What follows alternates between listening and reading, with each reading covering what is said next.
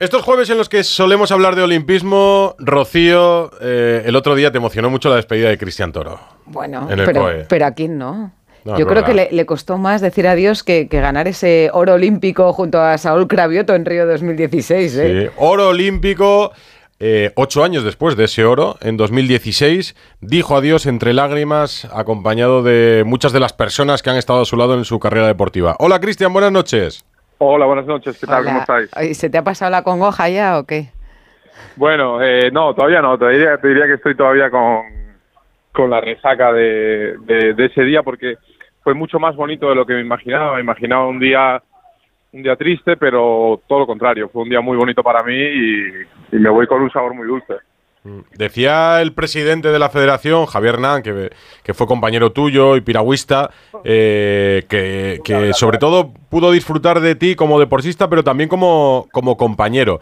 El estar con Cravioto en el K2 o cuando has estado en K4 o cuando has entrenado junto a otros compañeros, ¿une mucho? ¿Une tanto como para que no haya rivalidad?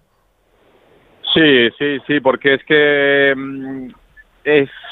pasamos días muy duros, pasamos situaciones muy complicadas y tenemos que confiar a ciegas en nuestro compañero, y eso, pues bueno, termina uniendo, y sobre todo cuando ves que el trabajo sale, que la confianza y todo el esfuerzo realizado en conjunto da sus frutos, pues esa admiración que hay entre compañeros todavía se vuelve aún más grande. Porque sabes el esfuerzo que hay que hacer, sabes lo que has hecho tú y que tu compañero lo ha hecho contigo. Miras hacia atrás, ves un oro olímpico, 4 platas mundiales, 2 oros europeos. Miras hacia adelante y ¿qué ves? Veo deporte, sigo viendo deporte. Hablándolo con mi madre en casa ese mismo día, me decía lo que yo también pienso, que es que el deporte para mí no acaba, simplemente ha cambiado de forma y Sigo vinculado a ellos y me gustaría el día de mañana poder ayudar a alguien a conseguir lo que yo he conseguido. ¿Pero como entrenador, en un despacho o cómo te imaginas? Pues no lo sé, como pueda ayudar. Y lo que quiero es estar presente e irme a la cama. O sea, la sensación yo la describiría como quiero irme a la cama con un reto.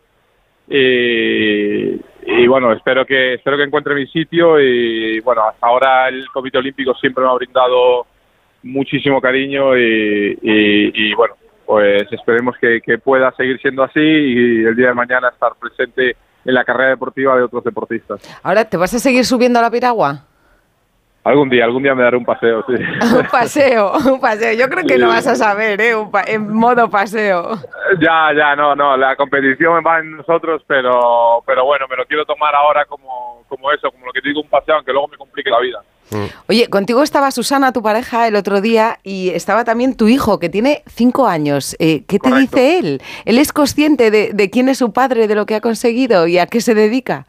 Bueno, yo intento que no sea así, sobre todo porque yo para él es que quiero ser papá y ya está, no nada más. Y mi relación con él es muy bonita porque he podido ser padre joven, más o menos joven, por suerte. Y entonces, claro, lo que yo hablo con otros compañeros es que, claro, comparto con él prácticamente la generación, como quien dice, es decir, no hay muchas generaciones entre él y yo, entonces ve los mismos dibujos que veo yo, le gustan las mismas cosas que me gustaban a mí de pequeño, entonces somos como 2 niños y me limito simplemente a intentar que sea una persona responsable, educada y ya disfrutar de él, o sea, no soy un padre que esté todo el día marcándole el camino y pues si quiere hacer deporte que lo haga, si no quiere hacer deporte que no lo haga y que en mí soy simplemente vea un punto de apoyo, no deportista ni mucho menos. ¿Le gusta algún deporte ya? Está en judo, va a empezar rugby, seguramente baloncesto también, pero lo veo con inquietudes más por otras cosas. Le gusta mucho la música, le gusta mucho pintar y bueno, igual tira por otro lado. Artista, vas a tener un artista. Sí, no sé, todavía estoy descubriendo, todavía estoy viendo que le gusta y apoyándolo en todo, o sea, que pruebe 1000 cosas hasta que encuentre lo que le gusta.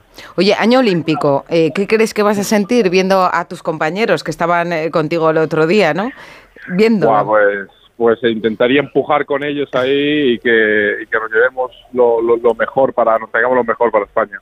Mira, nos gusta terminar, Cristian, el programa Radio Estadio Noche siempre con una canción. Hoy te vamos a pedir a ti que seas nuestro DJ. No sé si tienes alguna canción especial que te ponías antes de las competiciones o alguna que te guste.